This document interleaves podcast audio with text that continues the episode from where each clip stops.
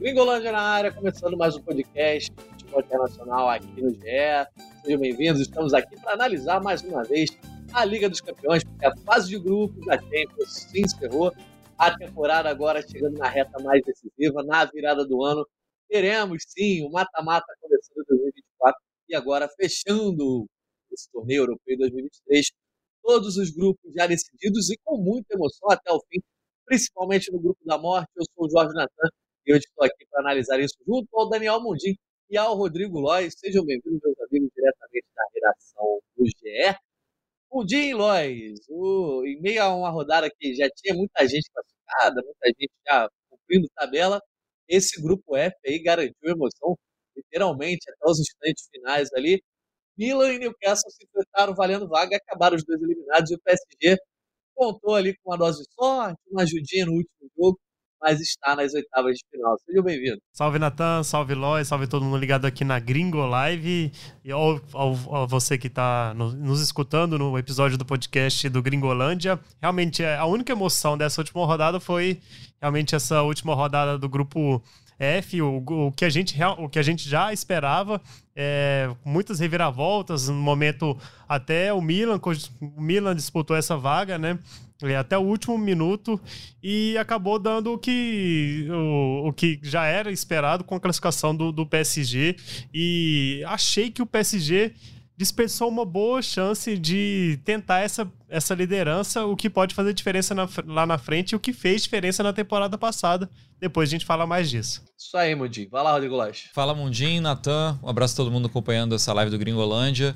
É, a gente estava até conversando antes sobre o que, que teve de, muita surpre... de muito surpreendente nessa fase de grupos da Liga dos Campeões. Acredito que só o resultado negativo do Manchester United. Acho que nos outros grupos, se você for analisar, ah, talvez o Sevilha poderia ter se classificado, o Benfica, mas não foi assim uma coisa tão surpreendente.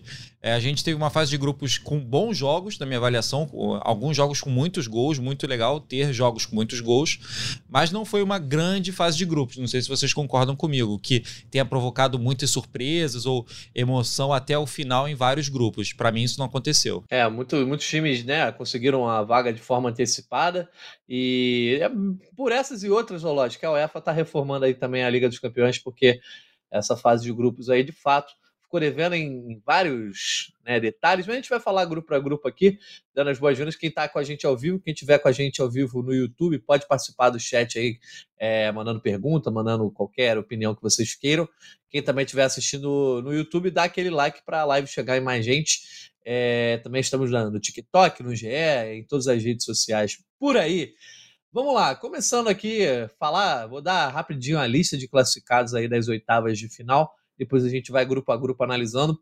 É, no grupo A tivemos o Bayern de Munique classificando na primeira colocação, já estava classificado aí com antecedência, e o Copenhague, meus amigos, conseguiu a segunda vaga aí, essa segunda colocação, com uma grande vitória sobre o Galatasaray na rodada final. O Mundi falou: ah, a emoção ficou só por conta do grupo F. Esse grupo aí teve emoção, vai falar para a galera do Copenhague que não. Mas o grupo B, o Arsenal passou, já tinha classificado também junto com o PSV, ambos também já tranquilos eh, com rodadas de antecedência. Mesmo caso de Real Madrid e Napoli no grupo C. No grupo D, Real Sociedade Inter de Milão também já tinham assegurado suas vagas no mata-mata. Grupo E, o Atlético de Madrid já estava lá, a Lazio também já tinha, já tinha se garantido matematicamente. No F, que a gente já falou aqui, tinha ainda muita nebulosidade em volta de quem seria o segundo colocado. O Borussia já tinha vaga garantida e o PSG passou com o Borussia Dortmund. Grupo G, Manchester City e RB Leipzig também só cumpriram tabela na rodada final. E no grupo H, o Barcelona, mesmo perdendo ali para o Royal Antwerp, passou na primeira colocação, assim como o Porto se classificou. Esses são os grupos, esses são os classificados, né? Os 16 classificados aí para a fase de mata-mata que só acontece lá em fevereiro, aquela coisa de jogo no carnaval. Pois é, vai ter de novo no ano que vem. Vamos lá, grupo a grupo. Grupo A. É... Vamos começar pelo grupo F, né, gente? Vamos começar pelo grupo F, que é o que é o tem de mais quente. Depois a gente vai do A ao H mais uma vez. É, Borussia Dortmund termina na primeira colocação com 11 pontos. E aí o PSG passa em segundo com 8. Mesma pontuação do Milan graças ao critério de desempate do confronto direto. Pois é, o PSG é, no primeiro duelo com o Milan venceu por 3 a 0 depois perdeu na Itália por 2 a 1 e aí no saldo de gols desse confronto direto acabou classificado. Em determinado momento aí do, do confronto, né, Lois, né, dessa rodada aí com jogos simultâneos, o PSG estava sendo eliminado, o Newcastle estava vencendo, se classificando. Depois o próprio Newcastle se complica, né? O, o empate do PSG com o Borussia Dortmund não estava mudando a situação do Newcastle. Foi o Newcastle mesmo que se complicou jogando em casa e aí teve que ir para dentro e acabou permitindo a virada do Milan. É... E o Newcastle saiu de classificado para a lanterna, né? E o Milan que chega à mesma pontuação do PSG, mas fica fora pelo desempate. É complicado para o Newcastle perder o último jogo, o mais importante, em casa e de virada é, levando em consideração o investimento que foi feito pelo Newcastle nos últimos anos, beleza, conseguiu a vaga para a Liga dos Campeões, mas esperava-se, eu particularmente esperava mais do Newcastle nessa fase de grupos, não que ele, que ele fosse garantir uma vaga nas oitavas de final, mas que fosse estar mais próximo disso, né? Ou de repente até de ser líder do grupo, levando em consideração que o Paris Saint-Germain está passando por um processo de reformulação, o Borussia Dortmund tem as suas oscilações que o Natan tanto gosta de pontuar, então não é um time que passa tanta credibilidade para garantir o primeiro lugar do grupo, como garantiu. E para mim, o Borussia Dortmund jogou muito bem nessa fase de grupos, teve boas atuações. O jogo de hoje com o Paris Saint-Germain foi um jogaço, foi um excelente jogo. Acredito que o Paris Saint-Germain foi um pouco melhor, teve mais finalizações, foram 18 contra 10, mas o Borussia Dortmund teve várias chances para ganhar esse jogo, ou pelo menos algumas chances. O Donnarumma fez uma partidaça, então foi um confronto em que o Borussia Dortmund mostrou qualidade para seguir adiante na Liga dos Campeões. Para ser campeão, não acho que está no mesmo patamar de outros clubes, mas mostrou porque deveria ter terminado como primeiro do lugar do grupo, como aconteceu. O Paris Saint-Germain teve uma apresentação melhor do que das últimas vezes que eu, tenho, que eu acompanhei. Achei que o Paris Saint-Germain jogou bem, Mbappé fez uma boa partida, o que é muito importante, afinal ele é o principal jogador do time, mas outros coadjuvantes também tiveram boa participação. E o Newcastle, ah, também pontuar a recuperação do Milan. Achei que o Milan terminou de forma digna essa fase de grupos, por pouco não, não, não garantiu a vaga né, na, na próxima fase. E o Newcastle decepcionou, mas a gente tem que sempre lembrar que o Newcastle foi prejudicado por conta daquele pênalti marcado Sim, pelo PSG é. no finalzinho do jogo, que teria dado uma outra dinâmica para essa última rodada. Não, é, eu acho que esse é, é, é importante, sempre importante citar esse erro de arbitragem, sim, clamoroso, esse pênalti não marcado, porque é, é, eu, eu, não fiz o cálculo, sim, mas com, como seria é, se, se a vitória com vitória do Newcastle e derrota do PSG, o, o Milan está, é, tá, estaria classificado. Né? É, na verdade, o, o, Newcastle chegaria nessa rodada final, ele não teria se exposto como se expôs, né? Ele chegaria de, sim, de uma forma bem sim. mais tranquila, né? Condicionou Exatamente. toda a última rodada. E assim, é, é um erro bem grave, né? Ainda mais Liga dos Campeões, que é onde você tá aí com a, com a nata da arbitragem, né? E ainda mais nos tempos de VAR, que você teve o VAR envolvido e ainda assim o pênalti foi confirmado. Enfim, foi complicado, porque o, o Newcastle teria vencido né, o seu jogo, ele teria chegado essa última rodada aí é, com sete pontos e o PSG teria chegado com seis. Então o Newcastle poderia jogar até por um empate ali, de repente, né? Mantido o empate entre Sim. Borussia é, e PSG. Mas, ô Mundinho, o que, eu, o que eu acho interessante desse grupo F, assim, lá atrás, quando a gente fez a análise, né, a gente colocava o PSG mais como favorito, o Bené até brincou, ah, vai ser eliminado, etc. Era um grupo da morte que tinha talvez o PSG como favorito, mas que ali as outras três forças eu acho que estavam bem equilibradas, né? Cada um por seus motivos, o Borussia por um bom elenco, que eu gosto de brincar, mas que é amarela na hora da decisão. O Milan, que é um time com potencial, é, mas que em determinados momentos não consegue dar o máximo de si. E o Newcastle, que ainda era meio que uma incógnita, né? Vinha de uma grande temporada, mas em termos de nível de Champions, a gente não, seria, não sabia como seria. Chegou tudo embolado na rodada final e em determinado momento, quando os dois jogos estavam um a um, eu acho que qualquer um dos, dos times poderia sair com uma vitória. O Newcastle poderia vencer o Milan, o Milan poderia vencer o Newcastle, como acabou acontecendo. E o Borussia o PSG também, os dois tiveram a oportunidade de vencer suas partidas ali. Então, foi de fato um grupo muito aberto ali até os últimos instantes, né? Foi, esse equilíbrio se provou muito, né, né nessa disputa final do, do, do, grupo e, e, assim, a classificação antecipada do Borussia Dortmund foi surpreendente, assim, por, é, de todos, acho que desses três times, assim, que, quem, quem você apostaria que, tive, que se classificasse com uma rodada de antecedência? Não, acho que o Borussia Dortmund não seria o favorito de nenhum de nós é, a, a, conquistar essa classificação antecipada. E assim, é um, é um bom time, mas é, concordo com o Lois que não vai chegar é, muito longe na Champions. É, e é isso, é, nessa última rodada, assim, eu acho que o, o, PSG deve muito. Assim, lógico, perdeu vários perdeu muitos gols, mas deve muito ao Manhã também, né? Que o Manhã fez uma defesaça quando é, os dois jogos estavam empatados, né? Num, num, chute do Bruno Guimarães, que a bola ainda bate na trave. É, é, sim, seria um outro jogo, né? Se o Newcastle volta à frente na, naquela altura é, e poderias, poderíamos estar aqui falando sobre a eliminação do PSG, né, elimina primeira eliminação do PSG desde que foi é, adquirido pelo Qatar. Mas esse grupo F entregou tudo, sim. É, é, eu acho que o PSG deve, deveria ter tentado a liderança ali na, na, nos últimos minutos, né? Quando o Milan já assumiu quando, quando o Milan virou, acho que a informação chegou ao elenco. Você viu os jogadores sinalizando ali, né? Hakimi em campo.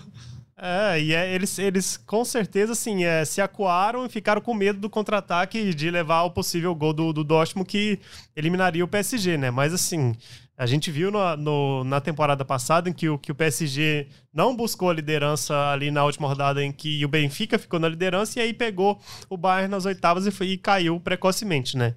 Então o, o, a gente tem agora um pote 1 recheado de, de de times de peso, assim, é, os favoritos confirmaram seus favoritismos, é, nenhuma zebra, assim, a, talvez é, a Inter de Milão, né, no pote no pote 2, mas é, acho que o PSG deveria ter buscado, perdeu tantas chances ali é, na, na, primeira metade do segundo tempo, deveria ter buscado essa vitória é, no, no fim para tentar essa liderança contra o Dortmund. Depois do sorteio, na segunda na segunda-feira de a gente vai, vai ter essa resposta mais bem definida, porque se de, se de repente pega a Real Sociedade, que também é um bom time, acho que vai fazer frente aos grandes, mas aí a análise é, pode ser outra. até de vaias na Alemanha lá, né, quando o PSG começou a diminuir o ritmo, o Borussia estava ótimo, né, ia garantir a liderança e, e sem, sem que o PSG fosse para dentro, então tava tudo tranquilo. Lógico, para a gente fechar esse grupo aí, o Milan, né, graças a essa virada, inclusive, como você já pontuou, mostrando muita valentia, né, para buscar essa. Tudo bem que o Newcastle foi para cima do, do Milan e o Milan teve muitas chances ali em contra-ataques, uma delas encaixou, mas o Milan consegue essa terceira colocação, né? Tá, não estava muito ao seu alcance a, class a, classificação direta, a não ser que o Borussia fizesse mais um gol no Milan, uh, mas consegue a terceira colocação, vai para a Liga Europa ainda, e o Newcastle, que entre altos e baixos, teve grandes momentos nessa fase de grupo, mas também teve momentos muito ruins, é, acaba ficando na lanterna aí, depois de mais um gol do Joelinton. É, como eu tinha comentado antes, né, acho que essa posição do Newcastle, pelo menos como você bem pontuou, alguns desempenhos, algumas, alguns momentos chave em determinados jogos ele teve bem abaixo do que poderia, minha avaliação. E eu estava olhando a tabela, né? A quantidade de, de vitórias dos times visitantes. É, isso me chamou um pouco a atenção. O Milan venceu hoje do Newcastle, fora de casa. É, o Borussia Dortmund tinha vencido o Milan por 3 a 1 na rodada passada. Aí depois o Borussia Dortmund venceu o Newcastle também é, no, em St. James Park, então você teve algumas derrotas de times que deveriam ter confirmado, né, pelo menos o fator casa, jogar como mandante, ter o apoio da torcida, não conseguiram fazer isso. Mas, como eu tinha comentado antes, bem significativa essa classificação do Milan, Milan para a Liga Europa. A gente viu a comemoração dos jogadores depois, como eles se mostraram bem satisfeitos né, com esse resultado. Pô, obviamente queriam continuar na Liga dos Campeões, mas eu acho que a apresentação deles foi digna. Assim, o Milan mostrou um bom futebol e quem sabe a gente não tem ideia assim, ah, quais, quais vão ser os principais concorrentes na Liga Europa. A gente sabe de alguns, de repente. Não, o, maior, Liverpool, né? o Liverpool, é. mas é um time que, que, pode, é. que pode, pode ir longe é, na Liga Europa. É, só, só uh, uh, para falar um pouco do Newcastle, acho que assim, o, é, tudo bem que é, são, eram 20 anos de ausência, assim, é um time muito inexperiente em Champions, mas é, é um bom elenco, assim, comparado com os outros dessa mesma chave. Acho que duas, duas derrotas em casa pesam muito. Não é o que a gente não esperava isso do Newcastle, pelo que mostrou na, na última Premier League e pelas atuações até nessa temporada. Acho que vem. É, é, assim, é, de certa forma, é um pouco decepcionante essa campanha, mas. É, e, e pode o Newcastle tem que focar na Premier League para poder ter essa, essa cancha de Champions é, temporada após temporada, né? Porque é, na, na, Inglaterra é mais difícil de você conquistar é, seguidas classificações. A gente vê o que está acontecendo com o United, é, é. né? Com, o com o Arsenal, né? O com o Chelsea, né? São anos e anos sem, sem ir a Champions e, e, e, o, e o United por esses anos sem ir também não, não consegue se firmar no mata-mata. Assim, há muito tempo não, a gente não, não vê o United é, che chegar é, mais longe no Champions. Show de bola. Vamos avançar aqui então. Avançar voltando lá para o grupo A, que também eu acho que foi o grupo que mais movimentou essa última rodada aí, já na terça-feira. Uh, o Copenhague venceu o Galatasaray por 1 a 0 e com isso chegou a oito pontos. Um resultado que, mesmo que o United tivesse conseguido um milagre de vencer o Bayern de Munique em casa, é, não teria conseguido né, a vaga nas oitavas de final, mas pelo menos o United teria ido para a Liga Europa. O, o, United perde em casa para o Bayern, acho que inclusive sobreviveu durante muito tempo na partida, né? só perdeu de 1 a 0 e fica na lanterna desse grupo.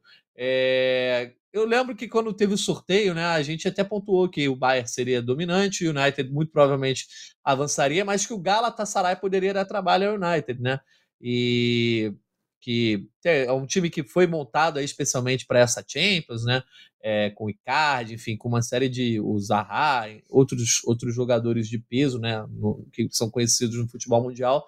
Galatasaray acabou decepcionando, inclusive nesse, nessa última rodada aí, estava em suas mãos a classificação. E o Copenhague surpreende, de repente vai ser a grande força aí, é, a força mais fraca dessas oitavas de final, a bolinha que todos os primeiros colocados vão pegar, mas a decepção do United, assim, conseguiu fazer não só a decepção no geral, ficando na lanterna, mas a cada rodada tinha uma decepção. Contra o Galatasaray, deixou o resultado escapar, contra o Copenhague a mesma coisa, e já tinha deixado escapar contra o Galatasaray lá na segunda rodada em casa. Né? É, impressionante como essa campanha do Manchester United, ela foi muito ruim. A gente estava analisando ontem, foi a pior campanha do Manchester United na, na história da Liga dos Campeões no modelo Champions League. Deixa eu só confirmar se terminou com uma pior defesa. Não, o Royal Antwerp hoje levou, é, levou mais gols. gols. É. É, Mas tá, tá, tá ali, né? Tá na segunda, foi a segunda pior defesa. O Estrela Vermelha também sofreu 15 gols. É... E o Celtic também. O Celtic também. Mas, mas, olha o grupo onde o United Não, tá. É, o, a, a caixinha, né? a, a, caixinha do United. É, eu confesso que eu não sei até quando, até quando vai durar esse, esse trabalho do Ten Hag. Tá sendo muito ruim. É, essa campanha foi muito ruim na, na Premier League também. Não é uma coisa que empolga. É, atuações. Para mim, o Bayern de Munique ele jogou com freio de mão puxado ontem. Não sei se vocês concordam comigo, mas mesmo assim, é, controlando bem o ritmo, o Bayern de Munique criou suas oportunidades, ganhou por 1 a 0 e poderia ter feito mais. Foi uma, uma atuação tranquila, não foi aquela coisa de atacar o tempo todo, de botar o máximo de intensidade. E o Manchester United parecia refém disso, que não tinha muita opção, não tinha o que fazer. Alguns jogadores muito mal, tec tecnicamente, muito abaixo. É, então, uma campanha muito decepcionante para um time que tem tradição, é tricampeão, se esperava muito. É, e acho que o Galatasaray, dos jogos que eu acompanhei, e do Copenhagen também, foram times que se mostraram muito mais duros, muito mais difíceis de ser batidos do que o Manchester United. Eles é, tiveram ali momentos em que eles mostraram estar jogando de igual para igual, oferecer muita dificuldade para quem os ganhou, empatou. E o United, para mim, não apresentou isso, sendo que o United tem muito mais recurso para construir um time, construir um elenco com capacidade de, de ir mais longe na, na, Liga dos Campeões. É curioso a gente falar dessa de mais uma crise do United depois assim do que foi o novembro do United, né? É, o Maguire foi eleito o jogador do mês na Premier League, o Eric Ten Hag foi eleito o melhor técnico da da Premier League, assim, ainda teve o golaço, né, do Garnacho, que seguramente vai ser o gol mais bonito da Premier League de toda a temporada. É, e aí, de repente, tudo isso acontece, assim, é, já já tem o United eliminado lanterna, como a gente já pre previa, assim, era muito difícil, era muito improvável que o United passasse, mas assim, algumas coisas ficaram evidentes, assim, é um time de defesa frágil, é, é um time muito inconsistente é, no, no, no, jogo, né, tem, é, é porque no, na, a, essa campanha na Champions mostrou isso, né? É um time que, que sofreu é, viradas importantes contra o Galatasaray, contra o Copenhagen. É, assim, é o time que não consegue matar o jogo. Assim. Tem, tem um problema. É, o problema não é só defensivo, é muito ofensivo também. Assim. Acho que fal, falta mais confiança. Ó, aos atacantes. Só que, assim, há uma discussão, é, é, realmente há discussão a respeito do trabalho do Ten Hag, assim, é, é, nessas últimas semanas é, muito se falou sobre crise de vestiário, que ele não tem a confiança dos elencos, e, e nas coletivas, assim, os, os jogadores reforçam a confiança nele, tentam é, eliminar esses rumores. E aí ele, ele é sempre questionado se ele se sente confortável no, no, no cargo dele, se a, acredita numa possível troca. Mas aí muita gente também lembra do que foi é, os primeiros anos, os, os, é, os, primeiros anos do Arteta no Arsenal, que também foi de muito sofrimento, de oitava colocação na Premier League, de quinta colocação, e agora que o Arsenal tá, tá engrenando, né? Então de repente o United está nesse processo, assim. É, é, muito, muita turbulência fora de, de campo, é, com, com a pressão para a saída dos Glazers, e aí a venda de uma fatia, e aí você não sabe o que, que vai ser o futuro do clube. De repente, se dessa continuidade, a gente vai ver um United mais forte. Mas só que já se fala também de uma reformulação de elenco. É. Que já, já, tinha, que já é, tinha acontecido. Já tinha acontecido, assim, é, já, é um, já é um novo projeto acontecendo dentro do, do mesmo projeto. É, é, difícil, né? É difícil você esperar qualquer sucesso, mas com tudo isso, é uma decepção. Uma decepção enorme, assim, num, num grupo muito acessível. É, a gente vê o United com quatro pontos, é a pior campanha da história do, do United na Champions, e passando o Copenhagen, méritos totais do Copenhagen, assim, foi, foi excelente a festa que eles fizeram. Vai ser uma história pra gente contar né, nessa, nesse mata-mata, mas assim, decepção enorme do United. Tem dois dados que para mim chamam muita atenção que você pontuou agora. O United fez quatro pontos. Ele teve quatro derrotas em seis jogos. Quatro derrotas nessa Liga dos Campeões. E dos 24 jogos que ele teve na temporada, ele já perdeu 12, ou seja, metade dos jogos. Então, é uma campanha, num sentido mais amplo, de temporada muito ruim. Se perder metade dos jogos, Sim. então, para mim, isso chama muita atenção. É, perdeu mais jogos que ganhou, né? Perdeu 12 só, e venceu on, é, 11 e empatou 1. Isso. É, é, e esse, esse grupo era acessível, Mundi, mas desde o começo lá, eu não sei se você lembra, mas eu falei, ó, esse grupo aí, United vai arranjar jeito de complicar. Até nesse, nesse prêmio de novembro aí, né, que é só da Premier League, mas foi justamente o mês que o United é, pipocou duas vezes. Né, pipoca lá para o Copenhague, pipoca para o Galatasaray, e é um time que é capaz, assim, né, pelas peças que tem, em determinados momentos dos jogos, joga muito bem, tem uma rotação muito alta e ao mesmo tempo essa rotação cai minutos depois.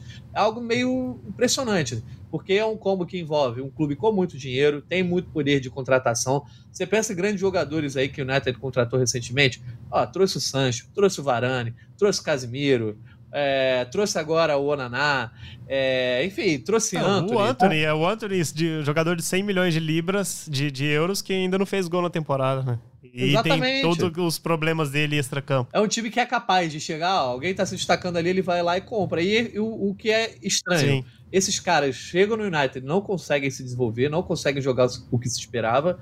No conjunto, não há um conjunto há muito tempo, já teve 4, 5 reformulações de elenco só nos últimos anos aí. Se pensar em Vangal, Mourinho, é, o Solskjaer, já teve várias reformulações e ninguém consegue dar um jeito.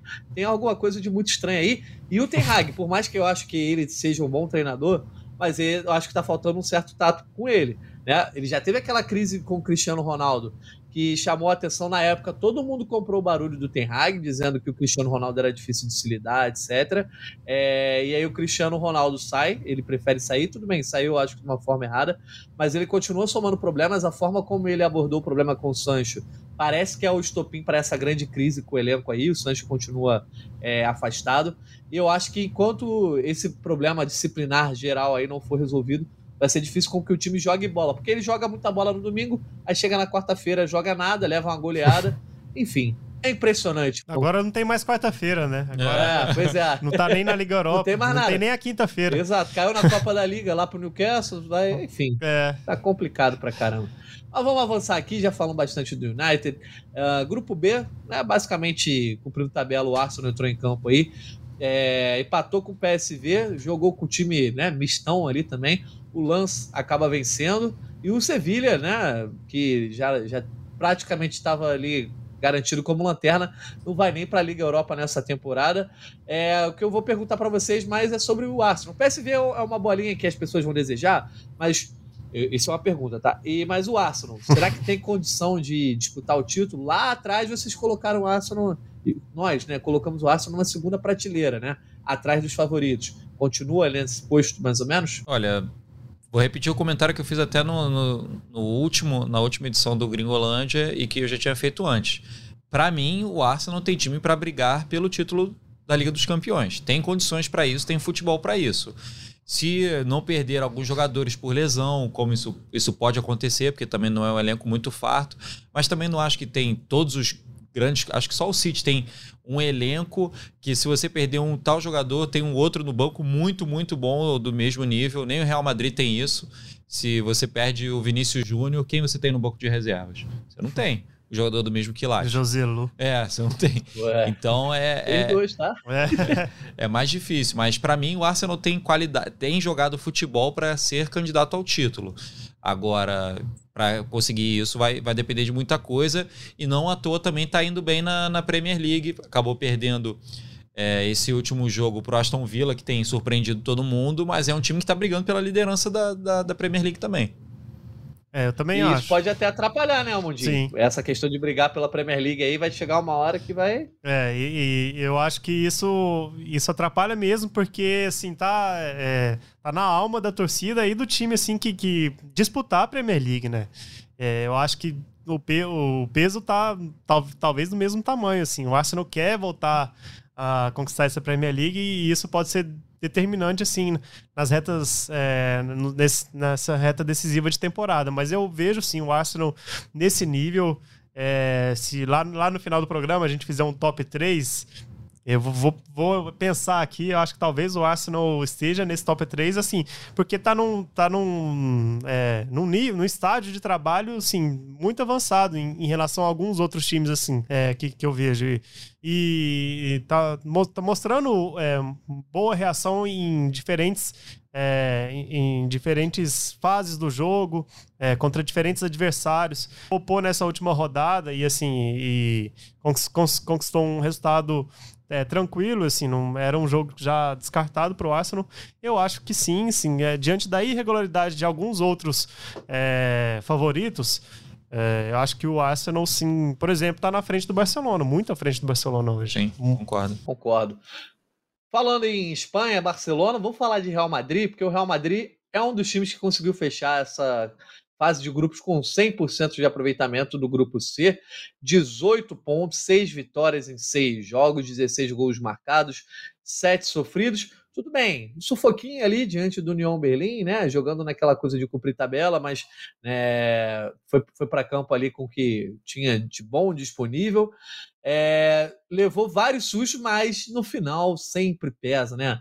sempre pesa a favor do Real Madrid a camisa, sempre pesa essa coisa, essa, é. esse, esse é uma relação diferente com a Champions Mundial. Eu sei que você fica irritado.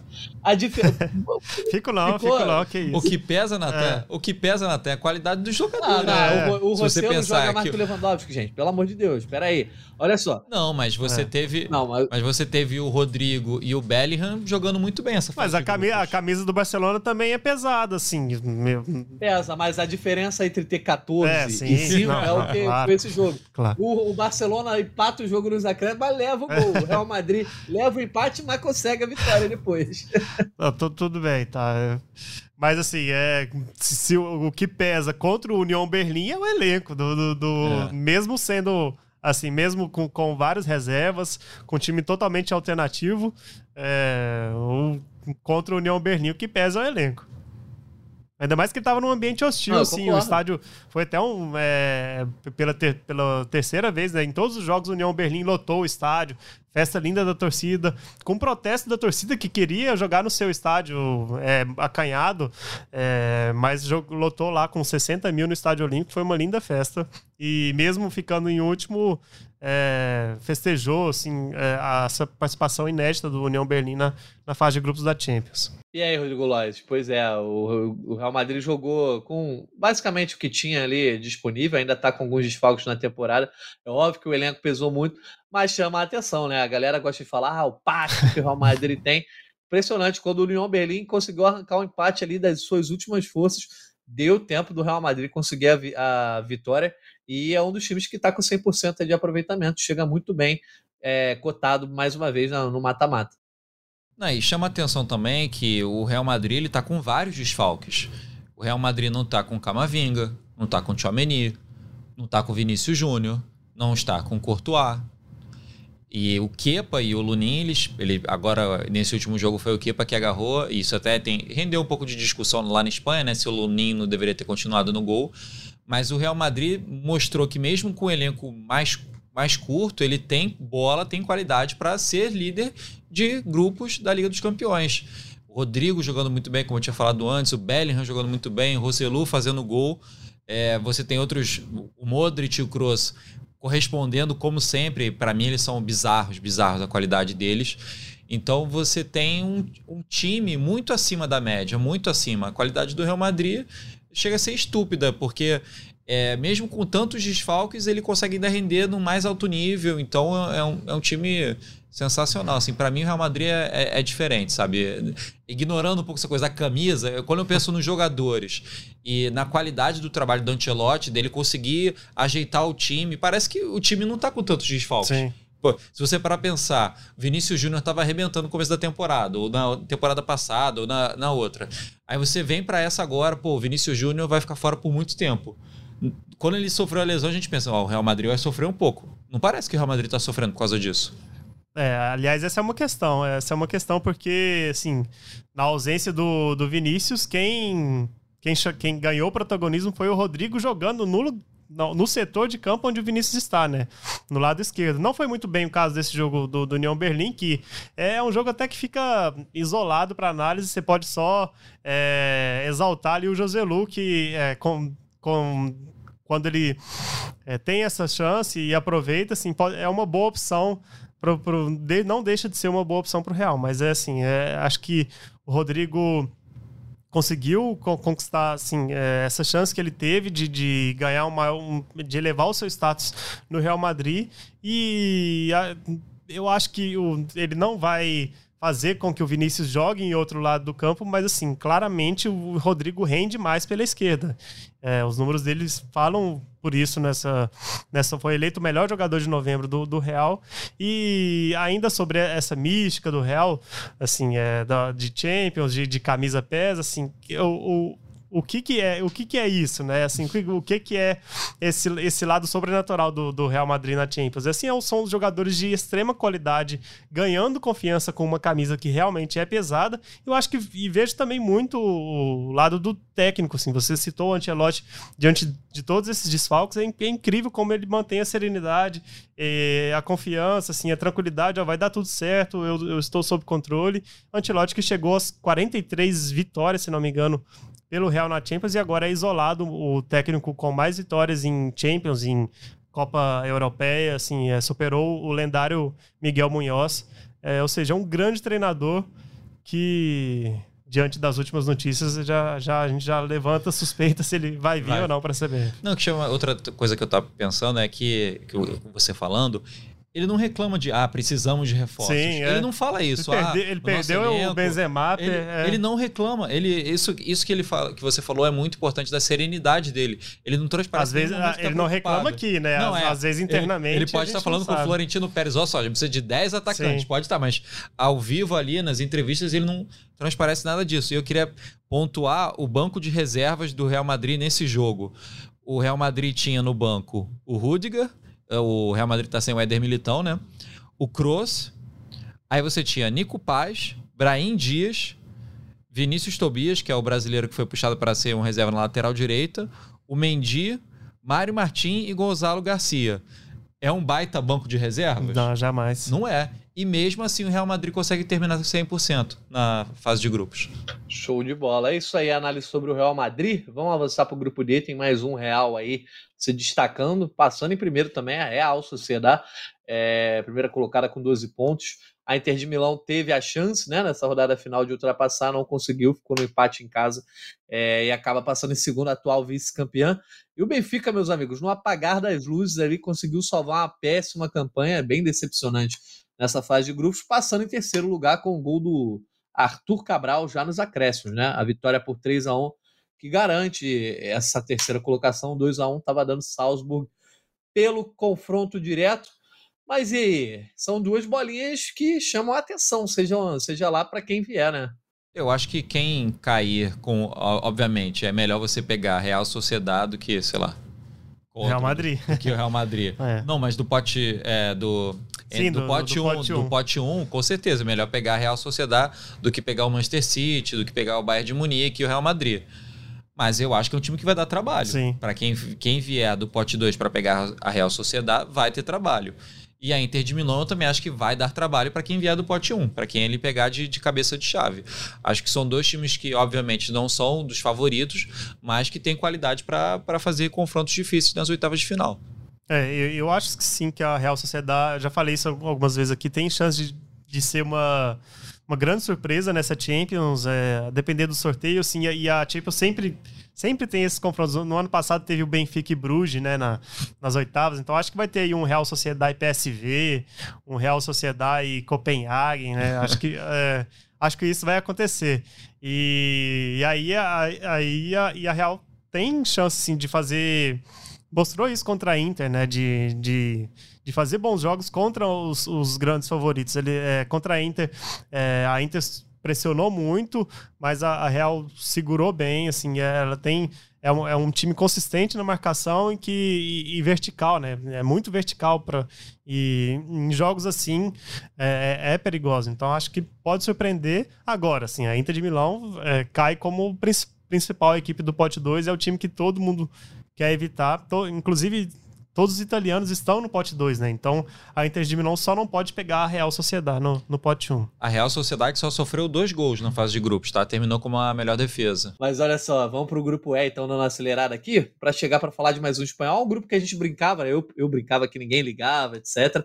Mas é uma campanha de destaque aí do Atlético de Madrid nessa temporada. É, no Campeonato Espanhol aí tá com uma certa irregularidade, depois perdeu para o Barça, mas tentando se recuperar. Na Champions está mandando muito bem, está invicto aí, 14 pontos, 4 vitórias, 2 empates nesses 6 jogos. Passa em primeiro, a Lazio consegue passar em segundo. E o Atlético de Madrid com um ataque produtivo, é, com 17 gols, e o Griezmann jogando muita bola. É, talvez não como lá no, daqui, sei lá, 10 anos atrás, aquele time do Simeone, mas um novo Atlético que também vem dando bons sinais, né? É, e o, o Griezmann e o Morata têm cinco gols, eles estão entre os artilheiros da competição, o Haaland também tem cinco, e o Roslund, que, é que é do United, mas está fora. E é um ataque que tem surpreendido, né? A gente sempre fala do, do time do Simeone como um time muito voltado para a defesa, para aspectos defensivos, e é um time que tem jogado muito bem ofensivamente na temporada como um todo, não só na Liga dos Campeões. E é bom, é o, o, Atlético com o segundo melhor ataque. É interessante você ver o Atlético de Madrid mostrando uma outra faceta. E para mim, particularmente, é muito interessante ver o Griezmann jogar, porque para mim, o Griezmann, eu sou fã do Griezmann. Ele acho um jogador de uma qualidade muito acima da média. E agora vamos ver de que maneira o Atlético vai chegar para essas oitavas de final, se ele vai conseguir ir longe como já foi em anos anteriores. É, e ainda a respeito desse Atlético, só para não deixar de mencionar, assim, é, o brilho do Samuel Lino, né, que a gente já falou aqui algumas vezes. É, hoje contra a Lazio é, fez um gol e deu assistência. É, é um, ele tá, tá ganhando espaço, era, era um talvez o jogo mais importante da fase de grupos da Champions, que o Atlético estava ali brigando por liderança com a Lazio, se perdesse ia para o pote 2. É, e, e, o Lino foi, foi muito bem, só não vi se ele foi eleito o melhor em campo. Pode até ter sido, porque. Deixa eu ver aqui. É, mas é, é, já é um jogador para ficar no nosso radar aí para a seleção brasileira. E a Lazio entra como segunda, segundo desse grupo. Acho que até o Sarri, na coletiva pré-jogo, assim, ele falou que eles estão superando muita, muitas, muita turbulência no time. E acho que é, é um time que. É, que vai que, que vai para essas oitavas aí um, com, com, muito como coadjuvante. O Lois acabou de ver aqui o Samuel Lino eleito o melhor em campo nessa vitória, importante vitória do Atlético.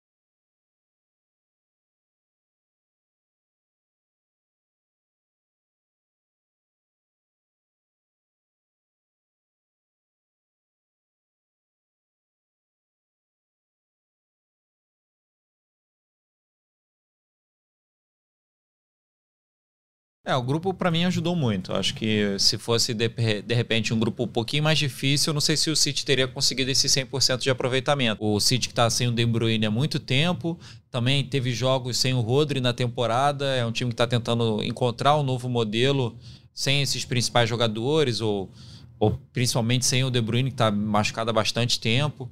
É, o Haaland agora está com, tá com uma lesão, a gente ainda vai ver se ele vai ter condições de disputar o Mundial de Clubes mas eu tenho tranquilidade que o Guardiola acho que vai dar um jeito nesse time, como ele sempre dá. É, e continua para mim favoritíssimo ao título da Champions. É engraçado que a gente fala em crise no City com uma derrota nos últimos. Eu, é, não, cons, não consegui contar aqui, mas acho que nos últimos 15 jogos, né? É assim, não é. E aí você compara com o United, é, que tem 12 derrotas na temporada, assim, e aí a gente está falando de crise no City, né? Porque a gente estava acostumado a, a ver um, um, time que vencia to simplesmente todas as partidas, né? Sim. E é, é, isso, às vezes isso acontece, assim, esse, esses momentos de instabilidade. Acho que o único momento realmente preocupante do City foi contra, na derrota contra o Aston Villa, em que foi completamente dominado. E eu acho que o Guardiola aprendeu algumas lições assim desse jogo. Agora, para análise, esse jogo contra o Estrela Vermelha é, vale muito pouco. É, acho que só para exaltar a história do, do, jovem Hamilton, né? É, que é, é, há, há, anos atrás era Gandula e agora fazendo um gol em Champions. É, de repente foi, foi, é, foi quase que um jogo de Copa, de Copa, aqueles primeiros jogos da Copa da Liga Inglesa, né? Pro, é. pro City, em que usa esses garotos, né? Mas manteve o 100%, é, é, vai como um dos únicos com 100% de aproveitamento e certamente como, como favorito no mata-mata é, é outra história. Agora a gente está na expectativa aí pro, pro Mundial de Clubes. É, tava vendo a lista de jogos que você levantou. Perdeu para Aston Villa, mas, por exemplo, os outros confrontos que ele não ganhou, que foram confrontos contra grandes times, confrontos. Grandes é. confrontos. Empatou com o Tottenham, 3 a 3 jogaço. Empatou com o Liverpool em 1 a 1 Empatou com o Chelsea naquele jogo louco de 4 a 4 Sim. Então também não foram.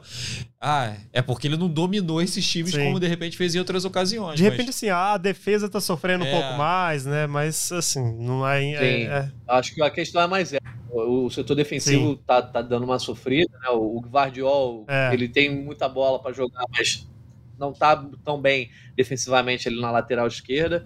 E a questão é que o Guardiola poderia ter ficado cinco jogos sem vencer no Manchester City pela primeira vez, né? Se ele não consegue aquela virada sobre o Luton, Luton tal. Mas é o que vocês falaram, né? É, é uma crise dentro da régua do Guardiola, sim, dentro sim. da régua dos, dos últimos oito anos aí. É, pô, muito, muito longe de ser uma crise. Manchester City aí que pega o Crystal Palace e depois viaja para o Mundial de Clubes Vamos agora então para arrematar a nossa análise aqui no grupo H. O Barcelona perdeu para o Royal Antwerp, me deu uma irritação, porque isso aí pediu que eu conseguisse fazer uma, uma fezinha hoje, uma múltipla. Mas enfim, pô, e era, eu tinha botado Barcelona ou empate, hein? E é isso porque eu já sabia que poderia ter algum tipo de tropeço. Mas conseguiu perder para o Royal Antwerp Barcelona, mas ainda assim passe primeiro com 12 pontos. O Porto avance segundo com a mesma. Você tá certo, assim, porque é, mesmo com reserva é, é decepcionante. Pô, pelo menos não empatar, né? é. né? Mas enfim, é o, o Royal Antwerp que fica aí na quarta colocação com justamente os três pontos. Os únicos três pontos que fez na Champions foram esses três em cima do Barcelona. O Porto passa segundo com 12, vencendo o Shakhtar em um jogo de oito gols, hoje 5 a 3 Shakhtar que ainda fez nove pontos, justamente porque todo mundo deu pancada no Royal Antwerp, mas o Lodge até tinha comentado aí um pouco mais cedo, mas é o Barcelona que passa em primeiro, mas de repente, entre os segundos colocados ali, por exemplo, um PSG pegar o Barcelona, é óbvio que é um grande confronto, mas é muito melhor, imagino eu, do que pegar um Real Madrid, pegar um Manchester City, pegar um Bayern de Munique, porque parece que ainda está em outro degrau, né? Não, e tem uma coisa que é engraçada, eu tava dando uma lida na, na imprensa catalã espanhola no geral nos últimos dias e o, o tom subiu um pouco das críticas pro trabalho do Xavi. Muita gente reclamando que ele está sempre falando que ah, é um trabalho em construção, é um processo, e ele já está no clube, é. ele não chegou ontem, né?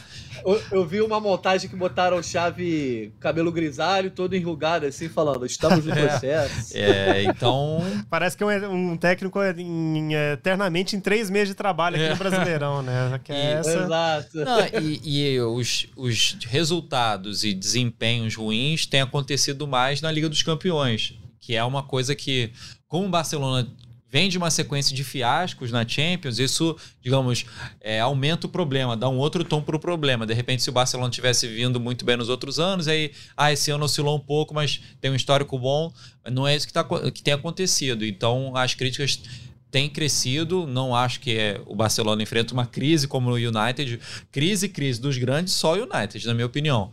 É, mas o Barcelona está devendo, está devendo qualidade de jogo. É um time que sofreu um pouco com os desfalques, né? Acho que em determinados momentos o Gavi saiu, aí o Pedro também ficou, ficou um tempo fora, outros jogadores também se machucaram e foram desfalques, então também isso tem que ser levado em consideração na hora de analisar o contexto, mas no geral o Barcelona poderia ter jogado melhor. É, eu acho que eu acho que tem. É, o Barcelona, acho que é muita enganação essa primeira posição, essa liderança garantida. É, até, até, mesmo quando venceu né, nessa Champions, venceu assim, a, a meio que sem convencer. Os do, nos dois jogos contra o Porto assim, foram jogos ruins. Perdeu para o Shakhtar, é um time completamente arrasado. Assim. É, o único jogo bom foi a goleada na primeira rodada contra o Royal Antwerp. E aí, é, é a, além do trabalho um pouco questionável do, do Xavi nesse momento, tem uma fase de jogadores que você espera mais. O Lewandowski tem só um gol nessa Champions.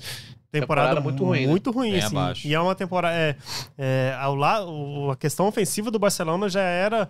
É, já, já estava em debate na temporada passada e continua, né? Assim, é, um, é um time que tem, tem nomes de peso né, no, no, no ataque e que é, não estão correspondendo. Assim, né? Hoje o João Félix não jogou, Rafinha também não, não, não jogou, mas assim, acho que é, o Barcelona não, não vai com o status que a gente esperava dele para esse mata-mata. Eu tava lembrando aqui de uma reclamação. Ele teve. O Lewandowski teve uma reclamação recente com o Lamine Jamal, né? De alguma coisa do jogo e tudo mais, mas Sim. ele também tinha reclamado de alguma coisa do modelo de jogo do Barcelona acho que não estavam passando a bola para ele, alguma coisa. É, era uma coisa nesse sentido, de que ele não estava tendo tantas oportunidades porque não passavam a bola para ele. É, vamos, cresce a expectativa aí pro Vitor Roque. que vamos ver se, ah, pois é. é, se ele vai. Ele, os jogos são do mata-mata são só em fevereiro, né? Então ele vai ter um tempinho aí para poder ganhar espaço nesse elenco.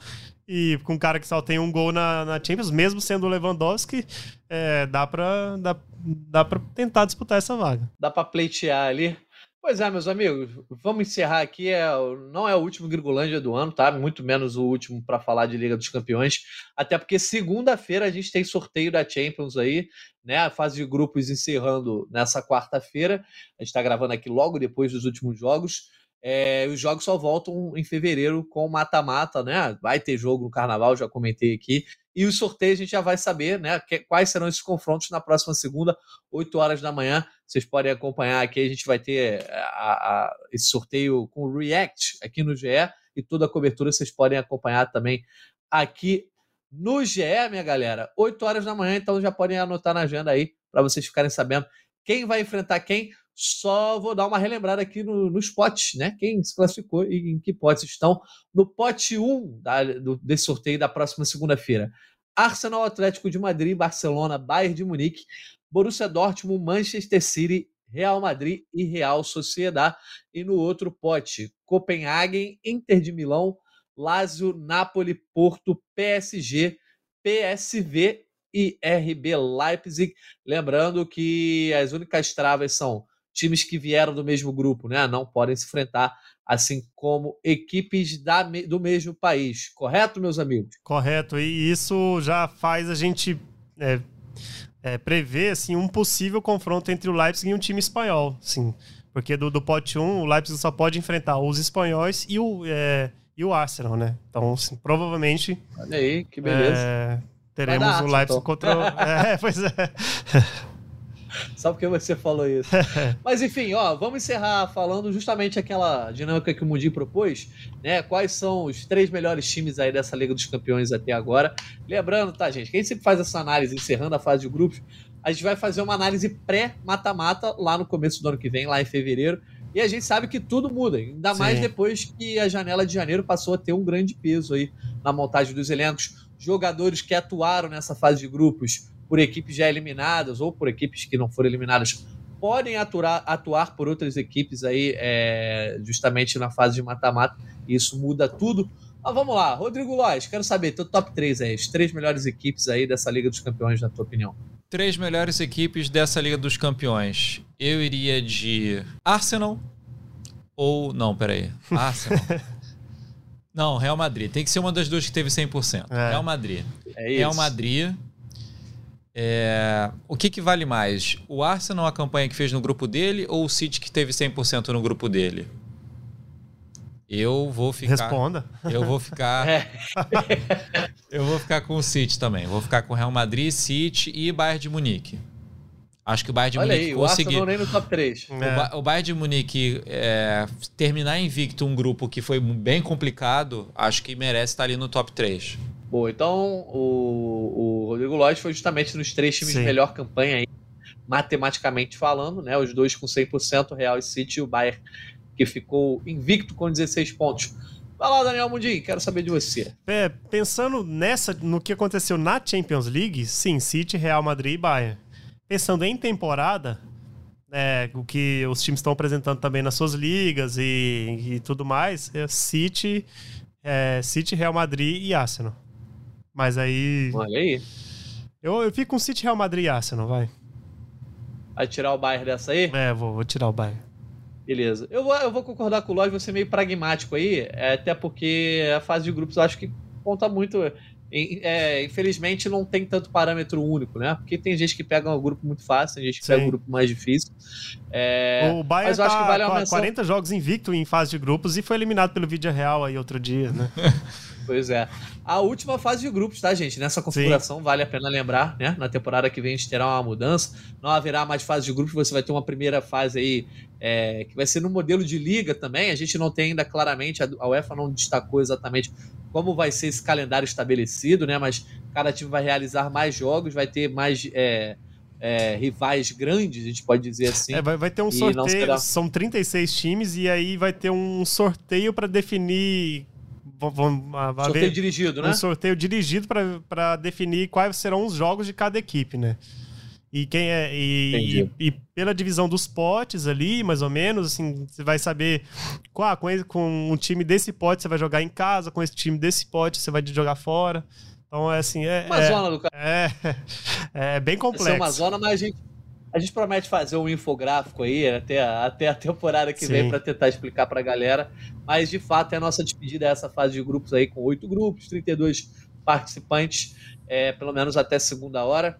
E mas eu só ia comentar que vale uma menção honrosa aí, eu acho que entre as campanhas não só o Arsenal, mas o Atlético de Madrid, né? Sim. Considero que o Atlético de Madrid certeza. uma grande campanha aí também. Que, que é outro também possível. no mata-mata, né? Vira um, vira um leão. Assim, Exato. Né? Vira um leão. Geralmente sofre para passar no, na fase é. de grupo, né? E aí chega no mata-mata e voa. Mas é isso, meus amigos. Vamos lá para os vossos destaques finais aí. Daniel Mundim, teu destaque final nesse Gringolândia aí. A gente ainda volta semana que vem, certamente, para comentar o sorteio. Mas em termos de fase de grupos, esse é o último.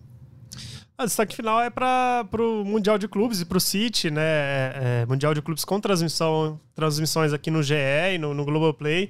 É, ver com que cara esse City vai para o Mundial. Tem, tem um jogo contra o Crystal Palace, mas já a gente já querendo ver esse, esse possível encontro com, com o Fluminense na final, um, um duelo de estilos muito diferentes, é, mas também estilos encantadores.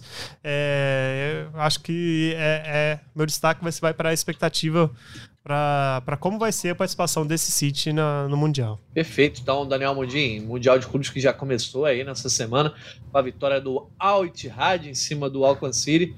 Rodrigo Lois, seu destaque final. É, reforçar esse destaque do Mundinho, do Mundial de Clubes. Por favor, galera, acompanhem Mundial de Clubes na, no Grupo Globo, no GE, na TV Globo. E também não deixe de acompanhar os campeonatos internacionais. O Brasileirão parou, mas a gente tem muito campeonato Sim. rolando na Inglaterra, na Alemanha, na Espanha, na Itália, na França. Ah, o fim de ano é um momento que tem muitos, muitos jogos é, desses campeonatos, principalmente da Inglaterra, que tem ali o Boxing Day, tem jogos ali perto do final do ano, do Natal, do Ano Novo. Então acompanhem o futebol internacional no GE. Show de bola, é isso aí, galera. Acompanha o futebol internacional. Lembrando, Mundial de Clubes, todas as partidas transmitidas no GE, no Globoplay. Então, a galera aí, aqui ah, onde está passando o Mundial de Clubes? Espalha para todo mundo aí que tem todos os jogos aqui no GE. Sexta-feira a gente tem, já tem mais partidas aí do Mundial de Clubes, né? É, a primeira fase foi do Alt Rádio contra o Alcon City, né?